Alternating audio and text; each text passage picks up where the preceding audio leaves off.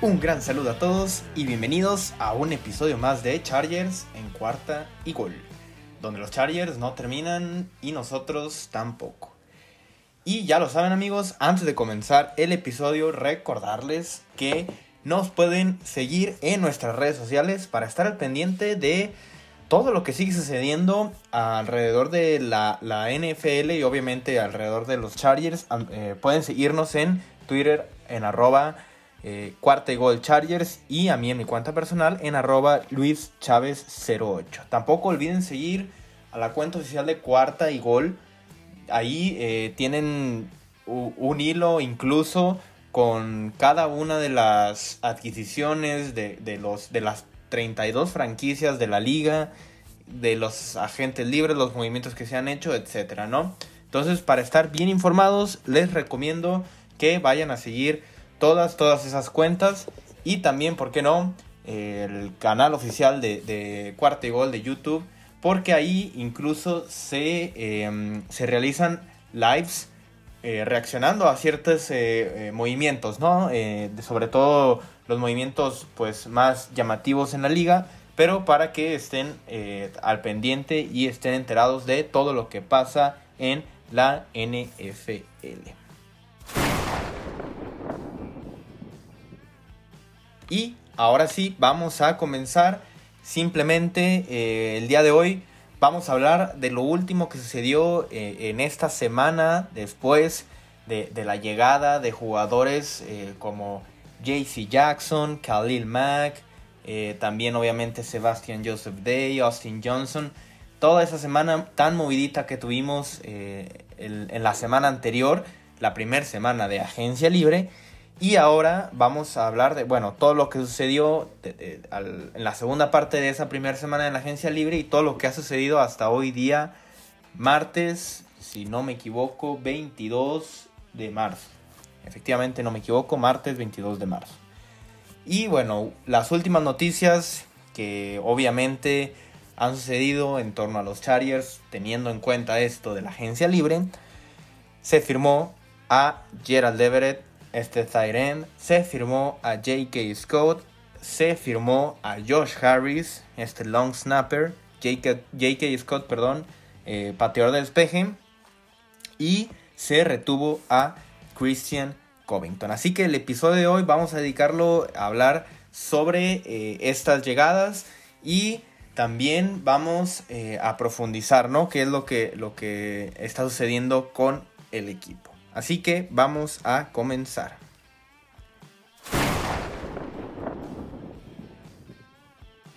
Y claro que primero vamos a, empezar a hablar pues del plato fuerte, ¿no? Y estamos hablando de la llegada de Gerald Everett. Este side end de 27 eh, años, si mal no recuerdo, que eh, es, a ver, no es como que sea tan veterano como lo fue Jared Cook al momento en que llegó, pero un jugador que también ya cuenta con eh, más experiencia en la liga, ¿no? Ha estado en equipos como los Rams, como los Seattle Seahawks, y bueno, un jugador, como ya comenté, que no es este. No es, no es muy veterano, 27 años. Esta será su temporada número 6 en la NFL. Así que un jugador con experiencia, pero que todavía tiene bastante, bastante que dar, ¿no? Eso es de la forma en que yo lo veo. Gerald Everett llega por un contrato de 2 años y 12 millones de dólares, que incluso puede llegar hasta 13 millones y medio por ciertos incentivos, etc. Pero un movimiento que lo vimos y, y a mí la verdad a ver, lo comentaba en Twitter incluso, no es un movimiento que me emocione tanto, o sea, no es así como que yo diga, uy, Justin Herbert ya encontró, va a encontrar a su alma gemela en la posición de Thyrend por los próximos años, va a ser, va a romper la liga estilo, eh, no sé, Patrick Mahomes más Travis Kelsey. No, eso no es lo que va a suceder, por lo menos yo no lo creo, me gustaría que sí, me gustaría estar completamente equivocado, eh, pero es una contratación bastante buena por parte de, Tom Telesco, ¿no? ¿Y a qué me refiero? A ver, antes de entrar en la agencia libre teníamos eh, como opciones a Mike Gesicki, a Dalton Schultz, eh, a David Njoku incluso. Pero todos estos jugadores, bueno, estos tres jugadores firmaron su etiqueta de jugador franquicia, ¿no? Por 11 millones de dólares. Y mm, muy probablemente ellos estaban buscando contratos más largos eh, y también con tal vez más dinero, ¿no? garantizado. Imaginémonos, ¿no? por ejemplo, si Mike Gesicki hubiera llegado a, a la agencia libre, hubiera estado pidiendo tal vez un contrato por 3, 4 años y tal vez unos 10 millones al año. Eh, creo que pues al tener a Gerald Everett por 2 años y 6 millones por año es, es un, buen número, ¿no? Incluso por ahí que los Panthers renovaron a Ian Thomas. Eh, también, eh, ¿quién más? Se, me puede, se me puede estar olvidando. Zach Ertz, ¿no? Que renovó con, con, con Carolina, con los Cardinals. Creo que todos estos movimientos em, estaban un poco caros, si lo podíamos ver así. Y al momento en que los Chargers consiguen a Gerald Everett por solamente 6 millones al año, dices, bueno, esto no está tan mal. Y vamos a ver qué sale, ¿no? También por eso el contrato a dos años. Em, veremos qué es lo que pasa esta temporada.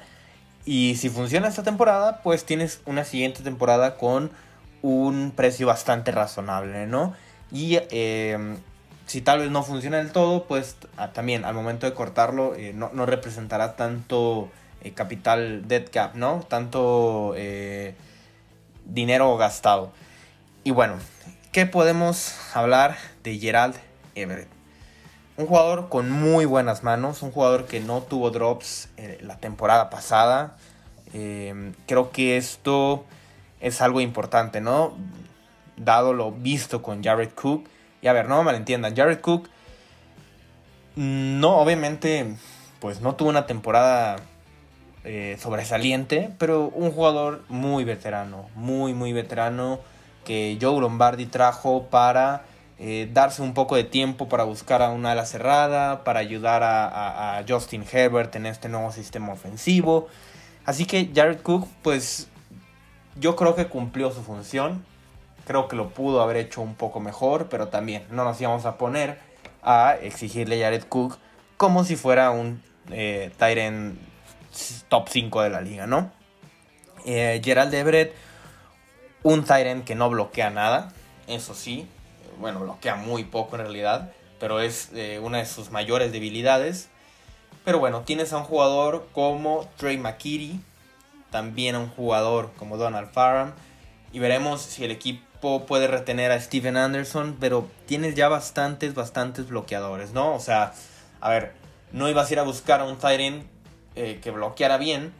Y, tal vez eh, dejar de lado las otras cualidades. Ya tienes a Tyrants en el equipo que pueden jugar ese rol de bloqueadores, ¿no? Así que por esta parte creo que Gerald Everett es, es una buena contratación, ¿no? Un jugador que se dedica muchísimo más a eh, las recepciones, hacer, bueno, va casi a ser un receptor.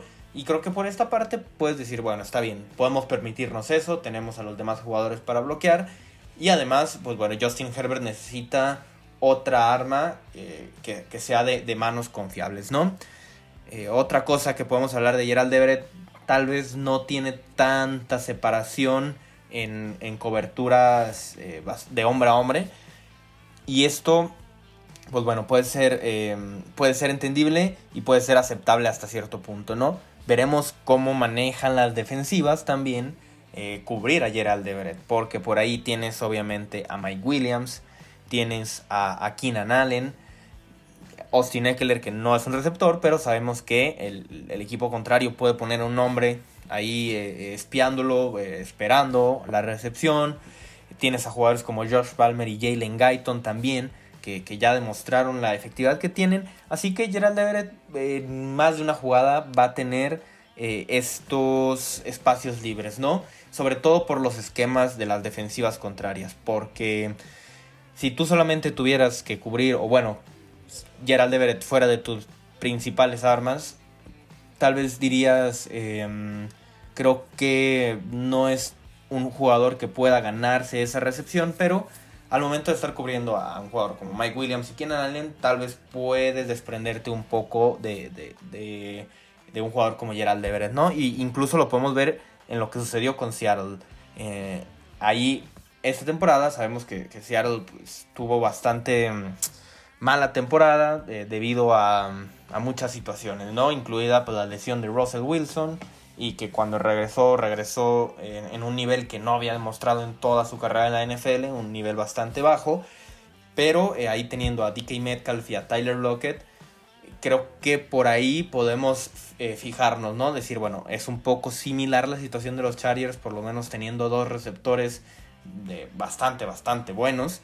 Y eh, ahorita vamos a hablar un poco más de los números a profundidad, ¿no? De Gerald Everett. Así que por esta parte creo que es bueno. Eh, un jugador muy fuerte, muy físico, que rompe y rompe tacleadas. Esto también es muy importante, un, punto a favor, ¿no? Obviamente, para, para Gerald Everett. En 2021 rompió nueve tacleadas, ¿no? Eh, forzó estas, eh, estas tacleadas falladas, por el contrario, si lo podemos ver así.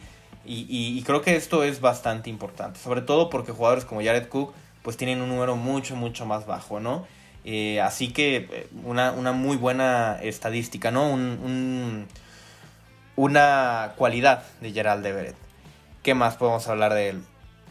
Un, jugador que tal vez no es muy grande, pero que, como ya comenté, puede ser mucho más atlético, ¿no?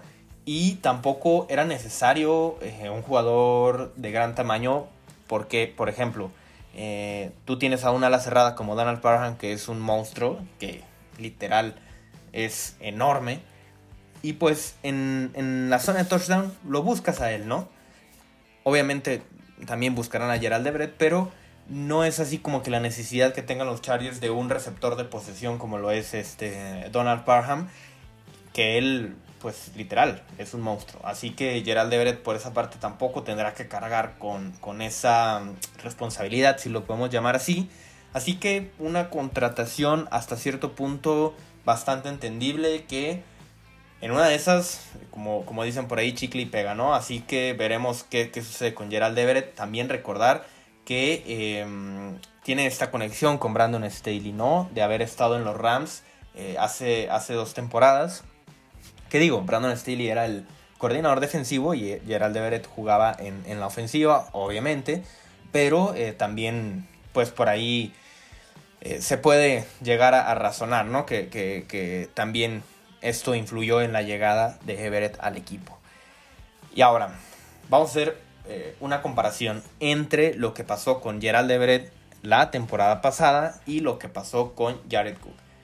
Em, estas comparaciones obviamente también pues están un poco marcadas por el equipo en el que juegan, ¿no? Em, pues cuántas jugadas de pase hay, qué coreback les está lanzando el pase, qué otros receptores tienen en el equipo para ver eh, sobre todo la situación del esquema, ¿no? Y, creo que por esta parte pues eh, tuvieron situaciones diferentes los, los dos equipos de tanto los Chargers como Seattle, pero al mismo tiempo creo que eh, tienen bastantes cosas parecidas. Y a ver, ¿a qué me refiero? Un coreback, Justin Herbert y Russell Wilson, son corebacks muy, muy buenos, top 8 en la liga si lo quieren ver así. Tienen ambos, ambos tenían pues, porque Russell Wilson ya no está, pero esta pareja de receptores bastante buena, uno en Tyler Lockett y DK Metcalf y el otro en Mike Williams y eh, Keenan Allen, ¿no? Creo que por esta parte, pues podemos decir, bueno, no estaba, no, es, no, es no llegará a una situación tan, tan diferente Gerald Everett, eh, si lo podemos eh, ver así, porque bueno, sabemos que sucedió lo de, Wilson, que estuvo lesionado, etc. Pero fíjense, Gerald Everett, 59 targets y 48 recepciones. Esto nos da a un 76.2% de catch rate, ¿no? El 76% de las veces que le lanzaron el balón a Gerald Everett lo atrapó.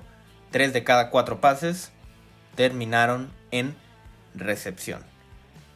Muy buen número. Ahora, Jared Cook, perdón. 83 targets, 24 targets más que Gerald Everett y 48 recepciones. Exactamente las mismas recepciones que tuvo Everett. Por lo tanto, Jared Cook tiene un 57.8 eh, de porcentaje de catch rate, ¿no? Entonces, por esta parte dices, bueno, imagínense lo que puede hacer con 83 targets Gerald Everett, ¿no? Creo que por ahí empezamos bien. Así que va, va bien la situación, ¿no? Con Everett. Ahora, en cuanto a yardas. 478 yardas en esas 48 recepciones y 564 para Jared Cook. Aquí mucho mejor número para, para Jared Cook. Jared Cook 11.8 yardas por recepción y eh, Gerald Everett 10 yardas por recepción. Aquí sí dices, bueno, tiene mejor número Jared Cook porque ambos tuvieron la misma, la misma cantidad de recepciones pero mucha mejor, bueno, no mucho, ¿verdad? Pero sí un mejor promedio de yardas por recepción por parte de Jared Cook. Ambos tuvieron cuatro touchdowns. Eso también es importante aclararlo porque, eh, bueno, un jugador que, mm, para mí seguramente va a tener, va a levantar un poco en este número de touchdowns. A ver, no estoy diciendo que va a tener 20 touchdowns, pero sí creo que puede eh, tener unos 5 o 6 touchdowns la próxima temporada. Eh, ¿Qué más podemos ver, no? Hablábamos de los targets. Las yardas por target, que es diferente a las yardas por recepción, ¿no? A ver, las yardas por recepción, literal, eh, son el número de, yardas que promedió el jugador por cada recepción. Ya dijimos que Gerald Everett tuvo 10 y Jared Cook tuvo 11.8. Ahora, las yardas por target, ¿no? Esto también nos da un... Es como una señal para ver qué tan efectivo fue el jugador cuando eh, le lanzaron pases, ¿no? Jared Cook, 6.8 yardas por cada target que, tuvo. Y Gerald Everett, 7.6 yardas por target eh, por cada pase que le lanzaron, ¿no? ¿Esto que nos dice? Gerald Everett es eh, más efectivo al momento de que le lanzan el balón, ¿no? Le lanzan el balón menos veces, pero tiene un, mejor porcentaje de yardas con esos targets, ¿no? Ahora, ¿qué más podemos hablar? Algo importante, Jared Cook, 31 de sus recepciones fueron para primer down, 31 de sus 48, un número bastante alto. Y Gerald Everett, 26 de sus recepciones fueron para touchdown, digo, para primera oportunidad, ¿no? Eh, ¿A qué me refiero con esto? Digo, eh, es un poco lógico, ¿verdad? Pero por si alguien por ahí se le escapó, eh, cuando tú tienes, cuando el jugador tiene una recepción y logra el primero y 10, se contabiliza así, ¿no? Entonces, de las 48 recepciones de Everett, 26 terminaron en primera, en primera oportunidad, o sea, consiguiendo una primera oportunidad, poquito más del 50%, y Jared Cook, de las 48 recepciones que tuvo, 31 terminaron en primera oportunidad, incluso poco más que Gerald Everett. Y a ver, aquí, ¿qué más podemos hablar? De la comparación de estos dos jugadores. Porque es interesante compararlos, pues para saber qué podemos esperar, ¿no? Que por lo menos eh, qué pudiera ser en dado caso de que es la eh, de que los jugadores, bueno, en este caso de Brett, siguiera la misma línea de la temporada pasada, ¿no? Y aquí es, es algo bastante, bastante importante. Las yardas antes de la recepción y las yardas después de la recepción. ¿Por qué? A ver, Jared Cook un jugador que em, al momento de que, de que lo, mm, los coreback, bueno, Justin Herbert, lo, le mandaba un pase, el promedio de, de la profundidad de este target era de 8.3 yardas. En cambio de Gerald Everett era de 5.3 yardas. Son 3 yardas de diferencia, es muchísimo. Estamos hablando del promedio de, de, cada target, ¿no? Eh, de, profundidad creo que son tres yardas que, valen bastante. Para Gerald Everett eran pases muy, muy cortos cada vez que se los lanzaban, ¿no? Ahora, las yardas antes de la recepción. ¿Qué es esto?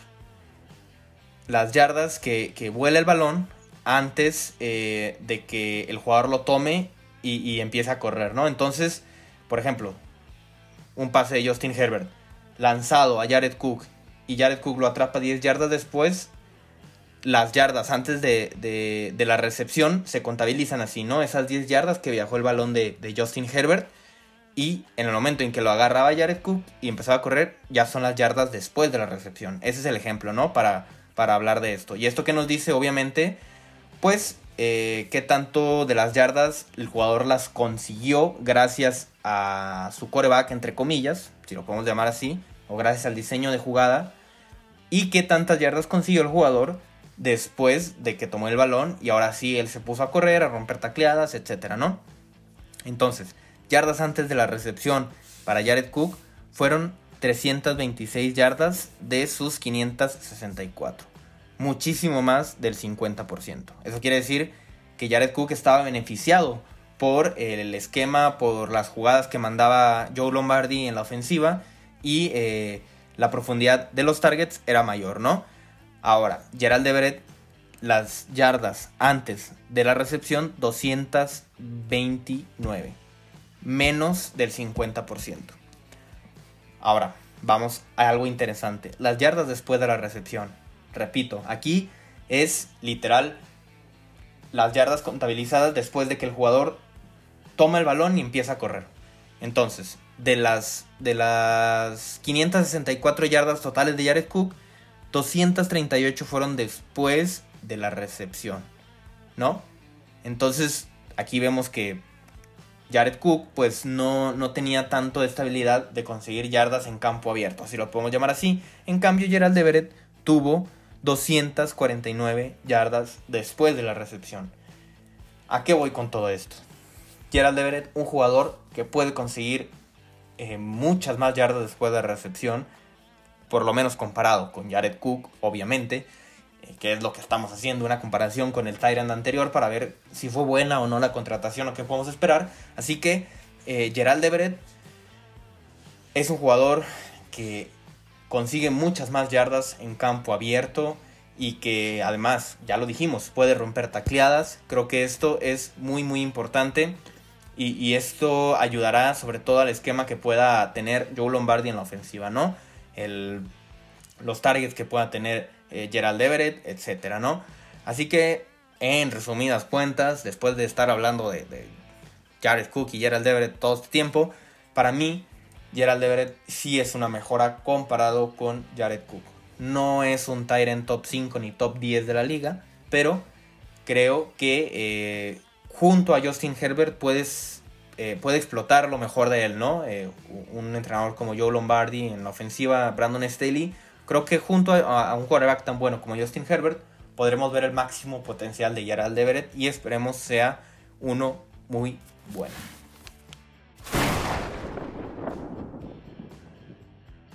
Ahora vamos a pasar a, a las demás noticias de la semana, ¿no? Lo primero que pasó, renovaron a Christian Covington traen de vuelta a este tackle defensivo que la temporada pasada jugó bastantes snaps. Lo traen por un contrato de un año y 1.27 millones de dólares. Bastante, bastante eh, barato si lo podemos llamar así. Lo comenté en, aquel episodio de agentes libres que estaban en el equipo. Que Christian Covington podría funcionar si lo volvías a renovar por un contrato de un año y poco dinero. Y así se dio, ¿no? Covington, un jugador que a ver, no es el mejor tackle defensivo de la liga, obviamente, pero un jugador que eh, demostró tener durabilidad, ¿no? Jugó los 16 partidos, estuvo bastante involucrado, no es como que jugara un snap por partido, así que un jugador que, puede darte esta profundidad en el roster, en la posición, y que ahora, junto a Sebastian Joseph David y Austin Johnson, pues veremos, eh, lo veremos como un jugador secundario y creo que aquí es donde puede funcionar, ¿no? Em, ¿Qué más podemos hablar de él? Christian Covington, 52 tacleadas la temporada pasada, 3 para pérdida de yardas, eh, una captura, 3 eh, balones sueltos eh, forzados. Creo que una buena contratación, tampoco es como para emocionarse, pero el equipo bien en renovarlo. ¿Qué más tenemos por aquí? Los equipos especiales, la llegada de Ryan Ficken y ya lo hablamos la semana pasada, ¿no? Dustin Hopkins renovó por un contrato de 3 años y 9 millones.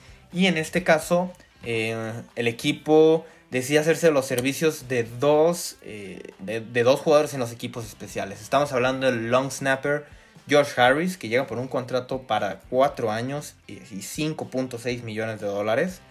Eh, un, un, pro, un, Pro, Bowler, el año pasado estuvo en el Pro Bowl.